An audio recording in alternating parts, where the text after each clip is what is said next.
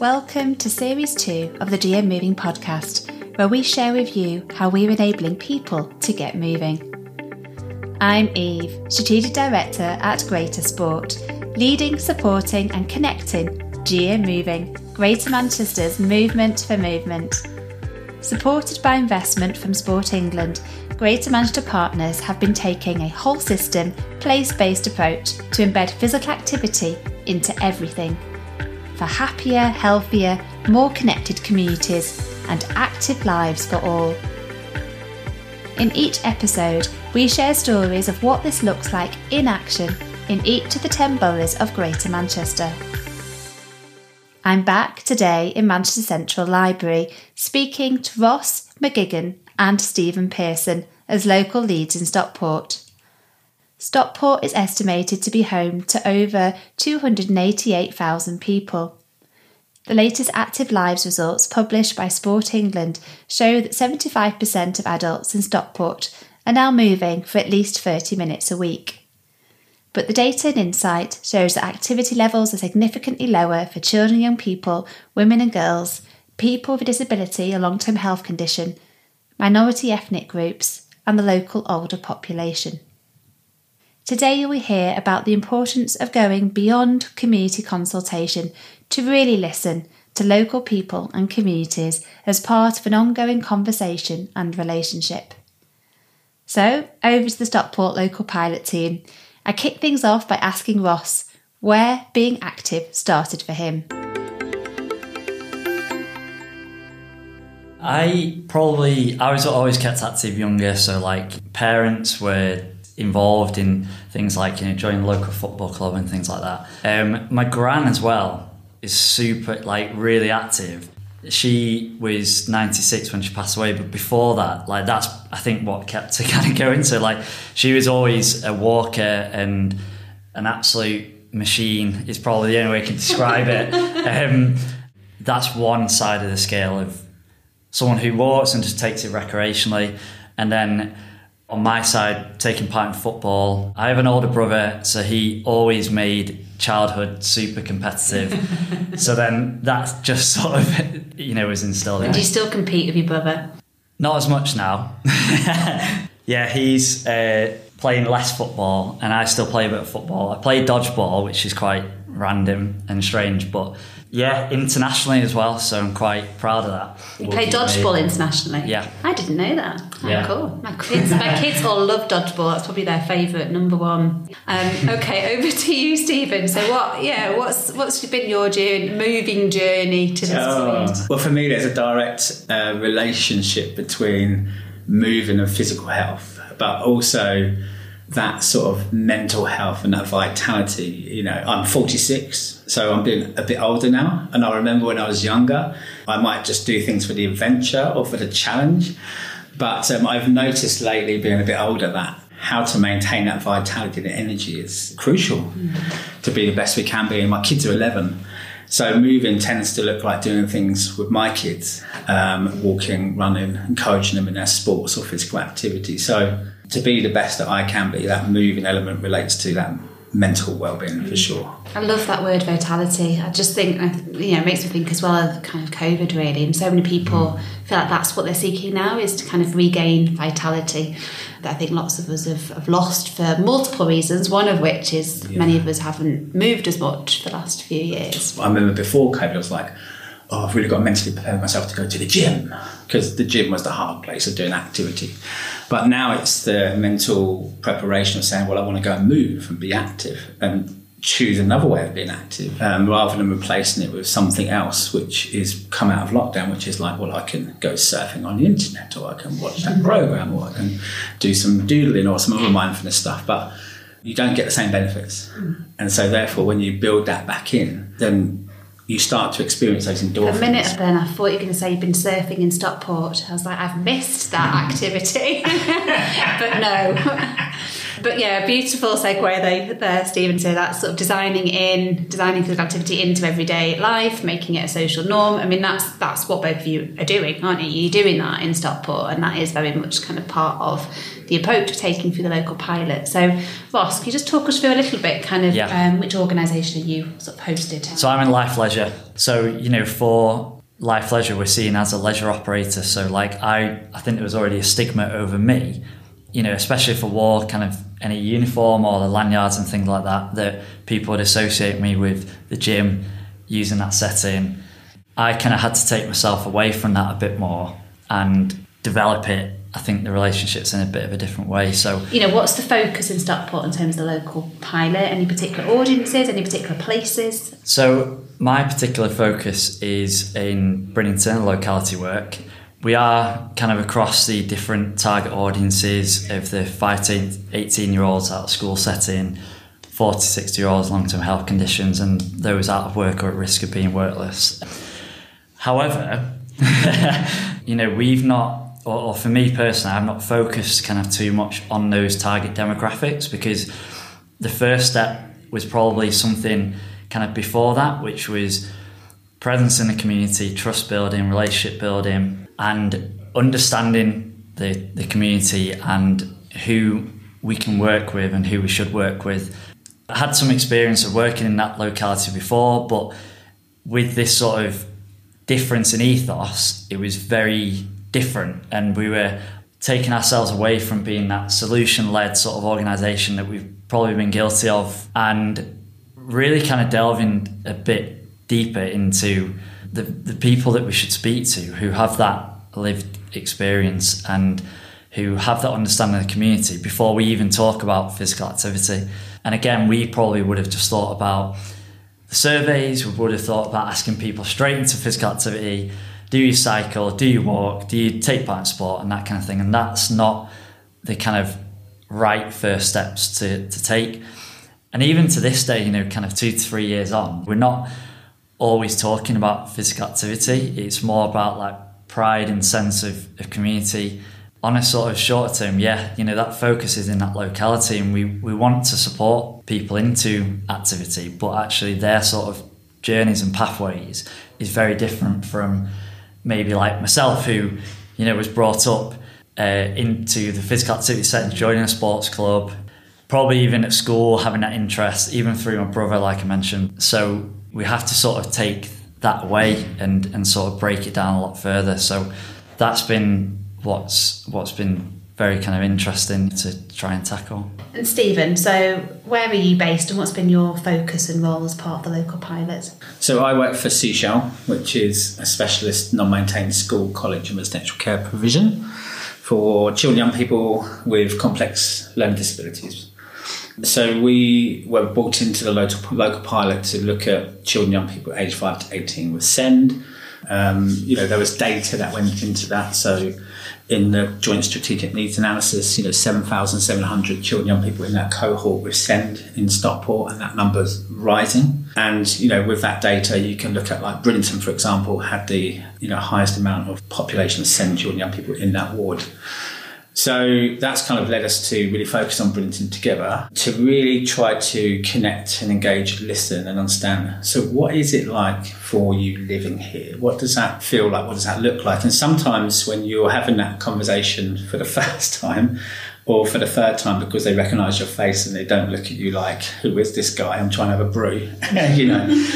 You know, they're sharing a bit of their life with you and, and it's really important that you hear that and you not, not fan, but make them feel like that that story is their story and that when you talk about so what would you like more of? How would you like things to be different? Or what's your um, understanding about being active and your choices about being active? It's it's hearing where they aspirationally want to be within that. And that's where you sort of start that connection and conversation. And we were very much about that in our methodology which wasn't to say we've got an answer, we've got some money, we've got a Trojan horse, who wants to come on board? Because those principles all talk about doing it to people, which takes away their agency, it takes away their link to their place. And for some communities, such as Brinnington, there's there's like, well, this is our place. This is where we live, and this is where my family live, and this is where we've been brought up, and we're quite proud of it. But there's other factors as well, which they would say we feel like we've been dropped here. We feel like nobody cares about us. We feel like there's a disconnect, and that we have to fend for ourselves. So that's why we do things for ourselves, and there's a mistrust of, of certain services. So when it comes to children young people with disability um, and talking to their parent carers, it's not only like, so what's it like living in Brinnington and being active? It's like, so what's it like having a child with disability and being active in Brinnington? Mm. And trying to be open, talking about the barriers to some of that, whether that's perceived or internal stuff that they own that they need to change from a habit point of view, or stuff that's external. So the policies, the environment, the services, the organisations, you know, that local picture. And then hopefully what we try to do as local pilot officers to say, okay, so we've mapped that out. What one thing can we do to improve or increase that? Who needs to do that? And that's the knitting together? So You've mentioned a number of things there. There's kind of the starting with the conversation about what matters to you and someone's story and listening to their story and yeah. that kind of validation of, of them and their place and the things that matter. And then that knitting. I've got this lovely image of the two of you now, literally knitting.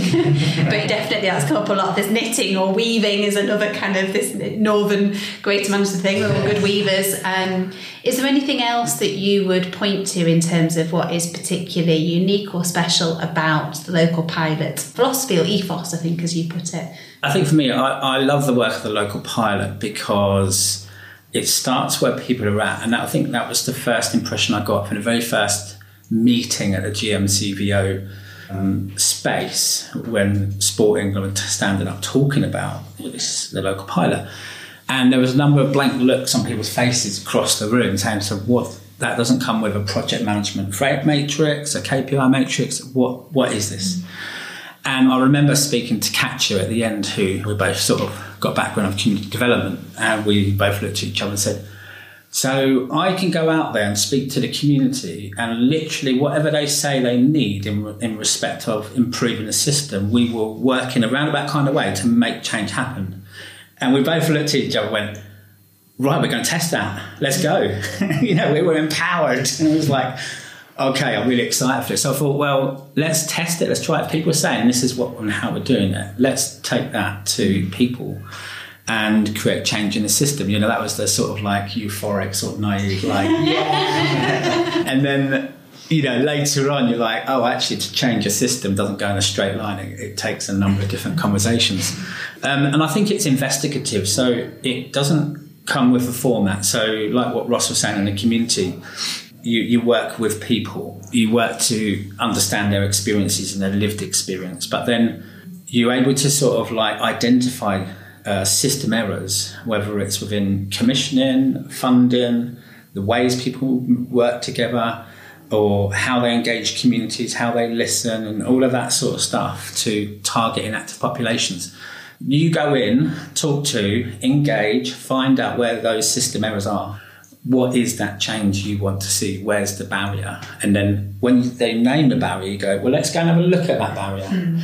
Because it might be that, particularly for people with a disability, that sometimes they face access issues, access in the building. So then, if that's your barrier coming through the front door, let's go and talk to those that person or that organisation, that group's front door, and say, do you know this is what people are saying? So the local pilot way you know, that systems leadership, getting people on the table, everyone owns the solution. If it works effectively and you've got a group of cohorts of people who understand the, the GM moving, local pilot way of working, all of that learning comes into a conversation mm. about the barriers, about the issues, about what people want to see to change. And it's only through being daring and doing things different, the way you do cycling, doing those small changes, then you can start to see that happening. We, we've been directed, I think, maybe in the past quite a lot. You know, when when you sort of focus on like the kind of quantitative side of it as well, and I think the qualitative side is starting to kind of shift the way in which we sort of approach a specific work stream. For example, with cycling, once we kind of sat down as partners around a table to talk about cycling, it's not to say like, right, we're gonna we're gonna find this funding and do this. We're gonna go direct to people ask, we put on the cycling events. We delivered around seven of them, and we had someone, uh, a company, never mind the Bike Shops, who helped fix the bikes, but then they actually educated the people who came along. But it was really informal, and people just came up to. Stephen was there, a couple of them as well, to speak to people, and it was very like we went there with our clipboards ready to go to go. Right, would you like to get your bike fixed? If you like to, then we want this from you. one it was just it was kept very informal, just as that first step of stepping stones, and very recently resulted in putting another ten cycling events to use for that very similar purpose. And we've got funding to do a repair stand as well. You know, that's been a good progressional side of it and, and shows that there needs to be infrastructure change. But from that very point I was saying around like maybe how we've been sort of directed previously with sort of your funding and the quantitative side, this side has really evolved and I think we're continuing to evolve with this work as well. So you've got your bag of, of tricks and tools, and I just wanted to guess, go to you, Ross, and to kind of go, okay, so taking going back to Stephen's kind of euphoric moment, I suppose, um, of this is all possible, this is what we can do. Applying that in your experience in Brinnington, you know, what have been the moments, starting off, what have been the moments of joy? What have been the moments of like, wow, this actually works, this makes a difference? And then, not to surprise you, we will come to what have been the challenges. Probably respect kind of comes to mind because like you need to sort of again like i said there's there's probably a stigma from a life leisure perspective gym industry that that side of things that that was sort of a cloud hanging over. And even from the very beginning going in to have those conversations with people and just generally like getting on well with people and, and kind of hearing back from them and letting them and they're talking about ideas and things like that. That was like the first point where i was like oh, this is, I'm thinking of this quite differently now. You know, I'm not just going in with that kind of clipboard and asking them specific questions and going from there. When we ran the first forum, the kind of ethos behind the forum was just to create like an informal setting for partners and residents. So, and we put on a bit of lunch, which, you know, I think always is very nice and, and helps, but it really did kind of for me, create a different setting in a meeting space. I think things that we've been guilty of is kind of the formalities that are not necessarily required. You need to have those conversations. And from that very first forum, we did the brainstorming. It was from there where we started to pick out those common themes and ideas. And fast forwarding, the Brinnington maps is a is quite a large a large piece of work, and kind of what that accelerated to was, especially when it was installed on the side of the walls in the you know kind of like the central point in Brinnington. It wasn't about that product being produced or anything like that. It was more about the the space that had kind of changed and brightened up. What people were talking about with the maps, you know, people look at them and we can't always capture that. But actually, I think it's one small piece of a bigger jigsaw that has, we hope, starting to flip that kind of understanding of the work that we're coming in to do. So I think it's just sometimes it's those moments of seeing the you know what's up been produced, but also just generally when people are actually quite appreciative of like mm. being in that space and going, oh, this has been really good. But that's that's been certainly something for for me. That those moments, that bits of feedback that you get as opposed to a guest, to get back to the qualitative kind of responses that you get rather than the, the data of just number of bums in seats. But how does it make people feel and what do they say? That's it. It's not it's not always that it has to be down on paper necessarily. And, and going back to respect people sort of you know when you see them and you understand what you're doing and they know what you're doing it's um yeah you know they're, they're speaking to you and you can see that sort of respect is is kind of two way. So it's it's great when you, you kind of get that sense of that happening. So that's often invisible, isn't it? Often it's yeah. those invisible things, the trust to respect. So in in talking about the Brinnington maps, it'd be good to just hear a little bit more about what was the process that you went through that led to those maps being produced. The first thing we wanted to make sure we do is just that every part of that decision making process is on the community. It might not be in a, a meeting type setting, but it will be through sort of multiple different avenues into making that decision. We, we tested that in a way. So we found that we did it through um, a subgroup from the forum. um, of residents and some partners who were more keen to be involved. TFGM were a big part of that. Um, and the Brinnington Big Local have to absolutely shout out about because um, a huge partner for us. So that, that collation of people in that setting was a starting point. We attended different events, community events that were going on, and just had like sticky note things. We had a big map that was just your plain A to Z style map, and said what is in Brinnington, what is here, what to, you know what, and that's what started to define the fact that we needed three maps and not one. so we're like, oh well, this is a bit of a bigger job.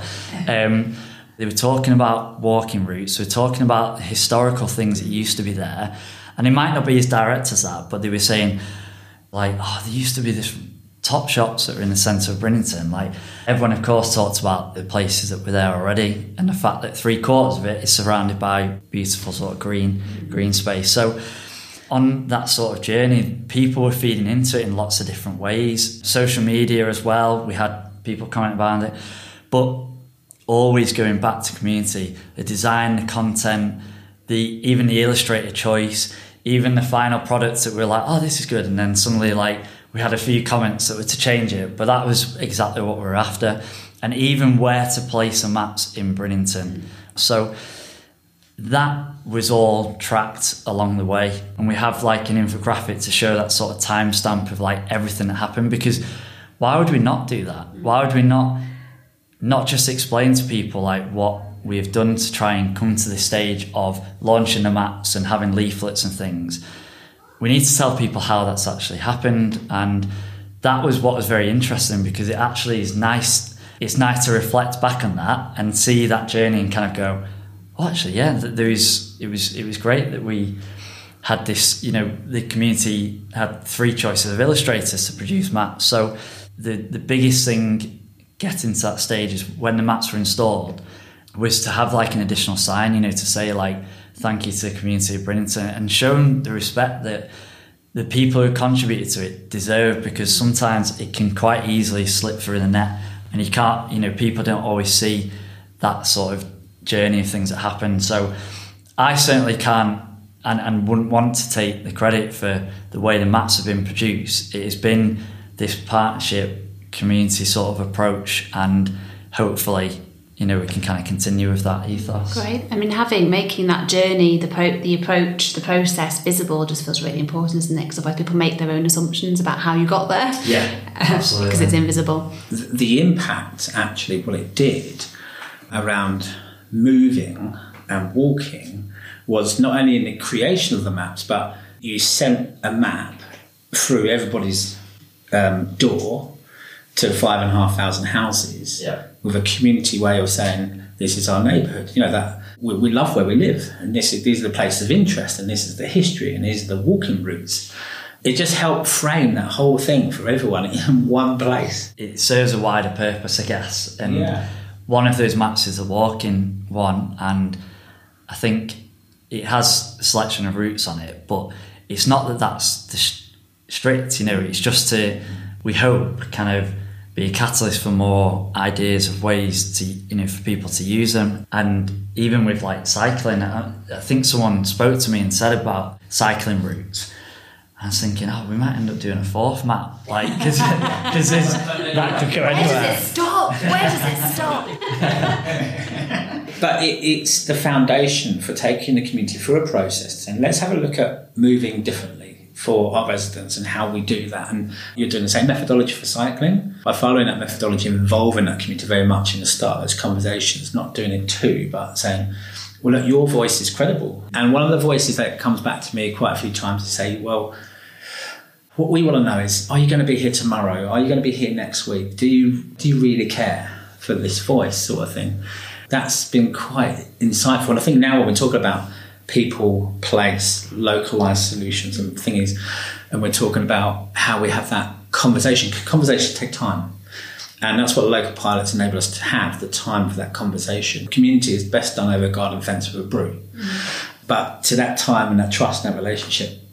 But now you're there and you've gone through that because you know, I remember you did it for about 18 months And uh, at some points, we're like, "What's this leading to?" What- you know, when, when, when, we, when we're going for those six month reviews, you know, what have you learned? What have you grown? I was like, "It's growing." It's But- still growing. you know, I was talking to twenty people this week, but we don't know what the impact is Yeah, yet. that space and time. It's fascinating because Yeah. so maps have come up a lot.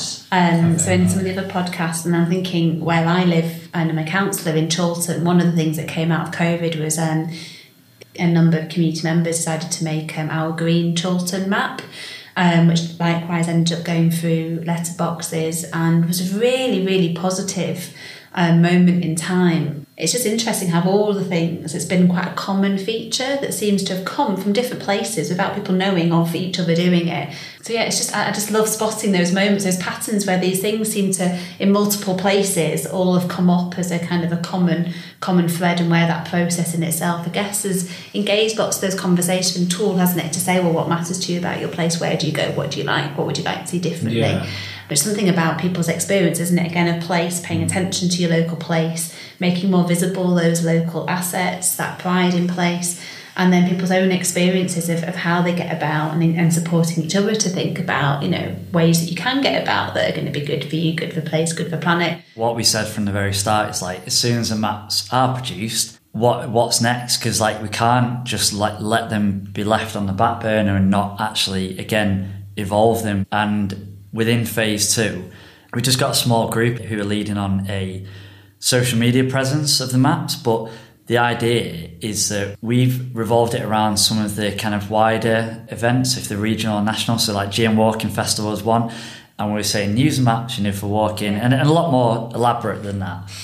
But one of the things that we're promoting in terms of using the maps is to ask people, are there events that you would like to hold in ways that you can use the maps? And events could be not like a one-off thing. It could be something weekly. It could be um, something for a local school. It could be a walking group. It, you know, even like we want to just inst- instigate like a photography competition, and the idea of that is yes, it's not this sort of direct physical activity that we're kind of hoping to get to, but it's just part of that pathway that will lead mm. to Active lives. the list goes on and that's what we're looking to try and like instigate. That's what we feel is quite strongly about is this next step with it and the presence of the maps and how people can use them and it will connect to all these other work streams as well and that's something to not forget. So we'll have this annual calendar and we'll just keep running that every year because it, it doesn't take too much to kind of continue that you know the, the map sort of presence obviously with this work, there's a lot of people who, you know, they're sort of disengaged, we want to engage with, and actually, we hope that the map can be a tool that will sort of just be that little spark. So on that journey to change in the world, is is there any one thing that I guess, however small, really, that you could point to where you feel like you've seen some level of change or influence that's come through this work that's helping to chip away maybe at some of those, whether it's the processes or the governance or the culture or the social norms, you know, some of those multiple barriers. One thing is we do in Stockport, we share some of that learning quite a lot within our local pilot steering group or our local pilot ops group. And then we sort of bring that to the GM wide level or the, or the commitment to inclusion group, which involves GM active as well, to try and talk about, well, what's the one thing that we could do to make that incremental step moving forward? So, you know, we've done some workforce development training programs with a few agencies around PAs. We've done some stuff with TAs in schools. We've done some pilot training with coaches and swim teachers. And now we're starting to work with organisations to look at that whole embedding of inclusivity right across the offer.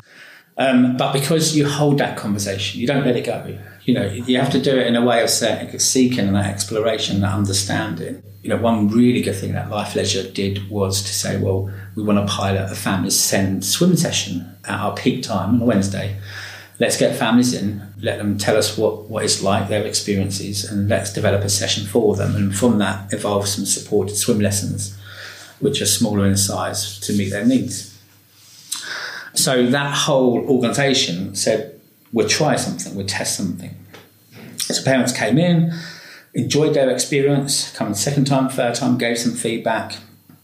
there were some issues in the swimming pool about not having a Changing Places facilities, so no hoisting, no change in beds for people with mobility needs, so that immediately cut them out of access and provision.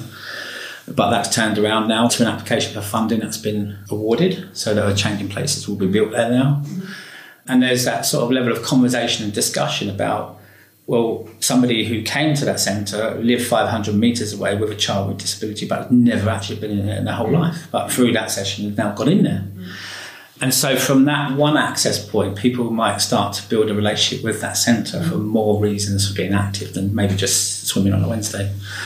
So, that's sort of testament of having those key people in those conversations saying, so there are these inactive populations, these are their barriers. What one thing can we do and what can we learn from? And now we're moving forward with Life Leisure, looking at some mystery shopping experiences um, and some, you know, workforce sort of development in terms of like across the annual year for all staff, not just the individual staff. So then you can take that one example and then look at other organisations and say, well, I have that value. You know, we don't know how, but could we replicate that here, sort of thing. So I think you know you just got to kind of not lose the voice of what parents are saying, but try to build that conversation with the sector to to do that one thing and to, to change how they're doing it from a value and that's where the local pilot investment is in that conversation. Hmm. And it sounds, I mean, there's a number of things you pointed to there about that have come out of that conversation and the partnership working between your two, you two people and two organisations mm-hmm. and many other partners in place. So, you know, there was sort of the shift to the physical environment within the facilities that's coming the shift to thinking about the workforce and how the workforce can be more inclusive, that kind of social network of normalising it, people having people that they come into and they form a relationship with the place, with the way to the place, and all the rest of it, and then their own individual, I suppose, sort of having been listened to, understand their own motivations, and then understand how physical activity will support them in the things that matter to them.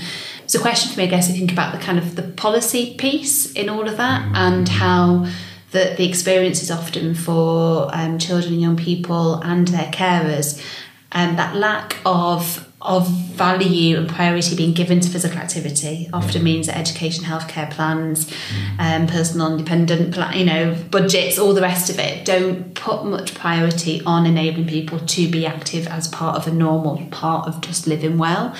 Um, I guess I just wondered if you've, as part of building that advocacy and that knowledge, so everyone sees it as their business, is there anything else that you're seeing or is on the cards to really help just embed that as as a priority for everybody? Yeah, you, I mean, you pick up on something there around the education healthcare plan and reframing how we look at health and social care and the purpose of activity and well-being. And seeing a child at the centre, having that mental capacity and choice to choose how they want to be active, mm. who they want to be active with, and where they want to be active.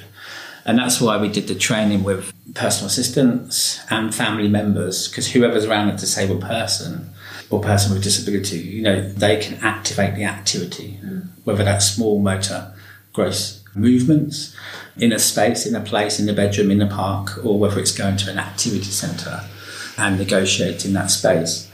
There was a pilot project that Get Active Disability Rights UK did around health and social care, where they invested in training social workers and to promote and talk about the benefits of physical activity. Because when you're forming an education healthcare plan, you're pretty much going to have a formalised body of people helping to draw up what is a legal document. And um, not only did they train the social workers to be an advocate for physical activity, but they had somebody as coordinator who could look at the local offer and say, well, it's not just being active and the benefits of being active, but why don't we budget a visit to this Salem Park here? Or well, let's do that. Or did you know that this place is inclusive? So then they were looking at practical ways of where people could be physically active, because you know, for some people, having hydrotherapy movement of the joints is, is a really important part of the health and well-being. Cycling can give you a similar physiological benefit as, as to the sensory experience and all those sort of things. And I remember talking to them about that and thinking, and looking at the report they did an evaluation, I think as a result, 68% of individuals were more active as a result of that uh, investment in social workers. So it's right across the piece of people talking about the benefits of being physically active and enabling that for people with a disability. And the reality is, particularly with COVID at the moment, parent carers who provide a lot of care and support for the child outside of school, for them to make an active choice or to choose a provider, it takes a lot for them to do that. You know, or even going along and being active for their child. So there's an element of where we're look, I'm looking at provision going, what provision is inclusive and accessible that provides close levels of supervision and support for that child so that parent can get that respite or can have a brew. Mm. That's why I think some of those examples, like other people can advocate for activity, but to be doing it in a different way to create wider access and wider opportunities, hearing that voice. But it requires somebody to adapt their business model, mm. to do the training for the staff, knowing that it's going to be, we talk about hidden cost of disability, it's going to be more expensive. But if that's our societal value that everyone's equal, then how do we adapt our business model so that the cost doesn't seem to be a negative? It's like, it's what we do. Mm. So, yeah. All of that. yeah, yeah, yeah, to a certain degree, yeah. Any anything you'd want to add in terms of key challenges? In terms of key challenges, I guess you know with that with the sort of locality work in Brinnington and and those different sort of work streams, it can be down to the decision making. We can't even make all those decisions on like a grander scale.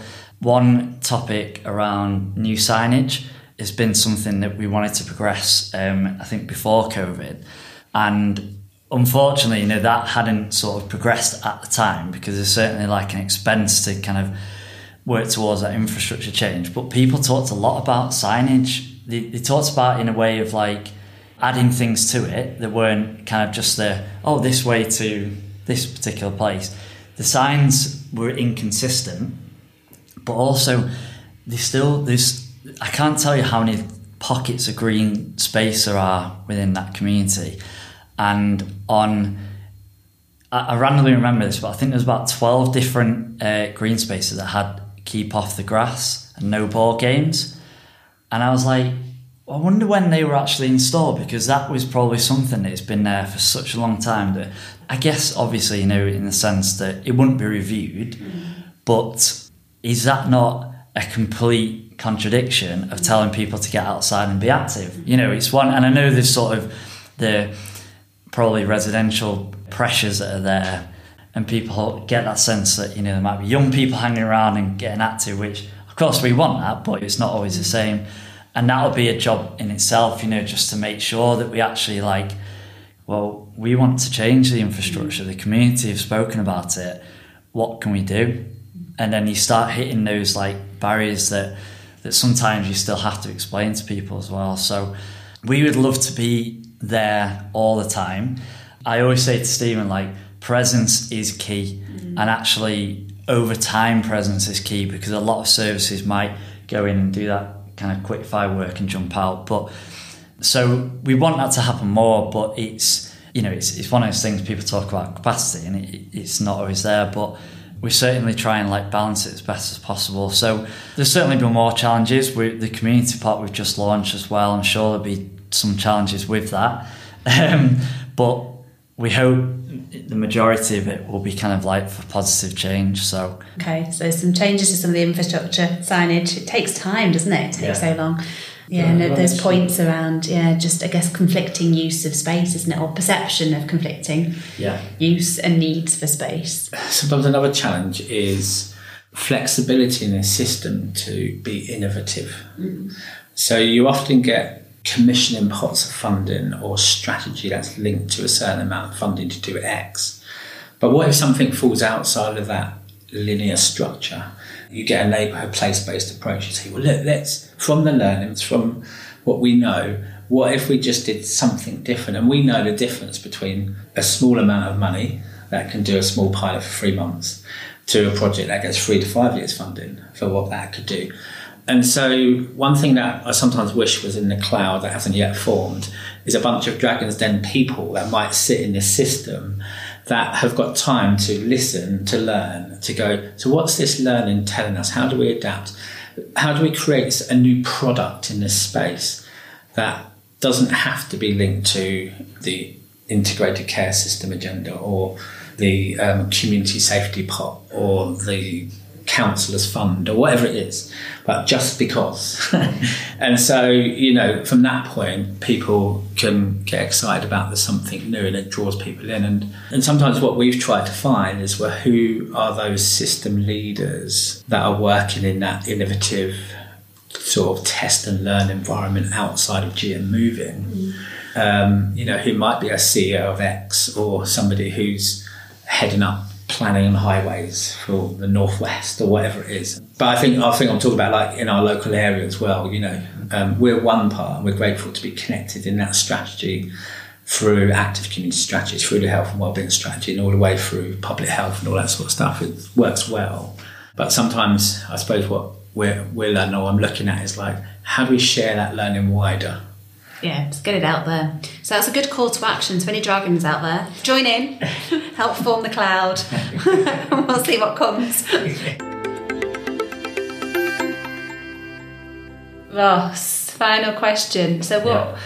what does the future what do you hope the future looks like? Anything in particular that you hope will look different or that we'll be able to see in years to come in Stockport? I think really got sort of that belief in what, what where it kind of started through the forum and if and if there are new ideas that evolve absolutely great we want to hear that and we're hoping that we have those tools in place to be able to instigate that that conversation. So whether or not it is a community pot because that is open to anyone um, again we want to complement what you know people are asking for. They may not ask it or articulate in the way that that kind of is maybe what people are used to or, or what people see, but that's that's what we you know we'll be working on to try and kind of change that perception that, that's sometimes there. So I just hope that that forum continues, those work streams continue to develop.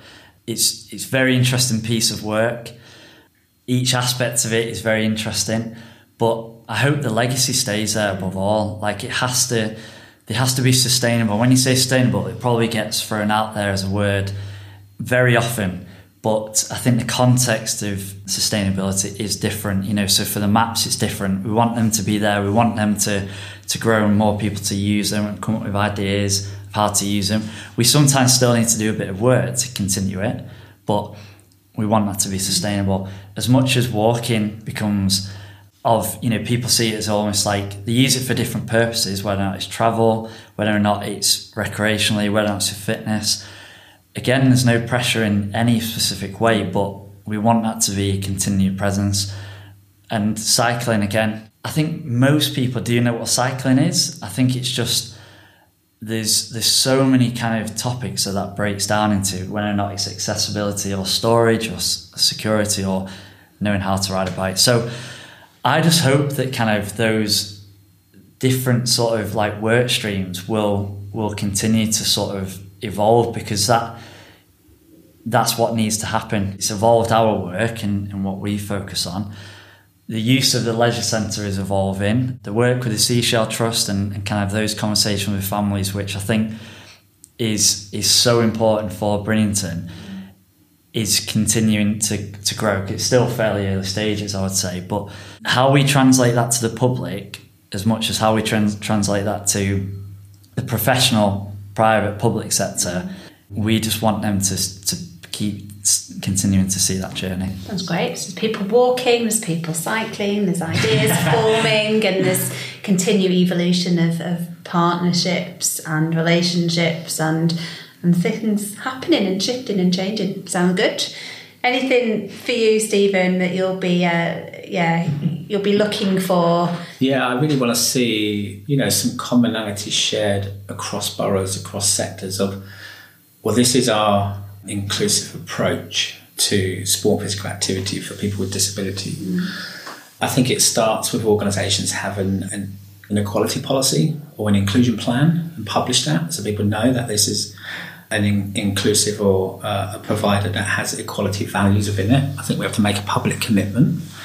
I think within that, organisations need a process which they have an equality or, or an EDI plan and how they plan to enact that based on what communities are saying. I suppose the one simple thing is for leisure providers or providers of sport physical activity, the one thing that they need to do, we talk about inclusivity as full integration, everyone in there together, but for disabled people to be in an inclusive environment, sometimes they need a separate offer or a modified offer or a parallel offer to that disability sport. Because the separate offer could be just to those children, young people with those complex, need, complex needs to grow their confidence, their association with a place, their needs are met before they go into that inclusive environment or that parallel sport environment where there's the main sport, but that's the parallel element to those people, which is adapted for their um, their needs or their or their mobility needs. So even the smallest thing for a provider to say, well, I do need to come out and say this is my separate SEND offer for that community. Start that process of connection, conversation, which requires, like I said, a different model. When you look at a local area, somebody said to me this the other day. For my meal for my family, this is somebody who's got five children with additional needs they said, I never realised how much my van was the vehicle to me to access activity. Because when it wasn't there, it was off the road, I realised there's nothing I can walk to that is suitable for my children. And that could be the reality for a lot of people that, you know, they might go to that um, inclusive club in Oldham that does jiu-jitsu or they might go to that place in another borough because that's known in that community to be inclusive children with different needs. So there's an element of saying, each local authority has to publish a local SEND offer. It's you know it's a statutory requirement. But who's looking at that from um, sport, leisure, recreation sort of directory is a really hard and cumbersome thing to do. But then, you know, we, we wrote the other day, or a parent did, they wrote to TripAdvisor UK and they said, what would be amazing, a small adaptation would be a section for disabled people and parents to say, here's my um, review on how accessible this provision was because it would save us a lot of time. We could just look at that review. It costs you probably not hardly much to do to adapt that on your system but would you do that? Anyway it, because it's a big machine we haven't had a response yet. But yeah a broader wider offer of opportunity but to look at those access requirements would be really great. Fantastic. Well i hope tripadvisor listening. Yeah. Yeah yeah, connect the nation yeah. in one conversation. Yeah, so we are on a mission to change the world one step at a time, starting with Brinnington. Um, and we have a map and we can navigate our way there. The path will continue to evolve. Thank you both, it's been a joy and look forward to hearing what next in Stockport. Thank you. Cheers. Thanks. Bye. Thanks for listening to this GM Moving podcast episode.